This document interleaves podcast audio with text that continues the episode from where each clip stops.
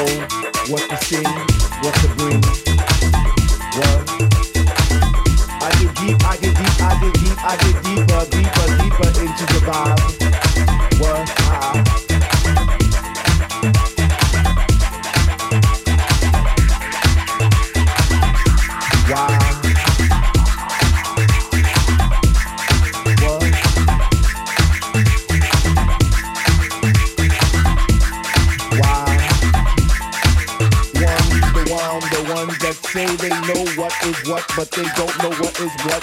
They just strut. What the fuck? What? I get deep, I get deep, I get deep, I get deep, I get deeper into this thing, and I pretend that they're not there. I just stare up in the booth at the dread man spinning the song, spinning it strong, saying things like, "When can house begin?" That's my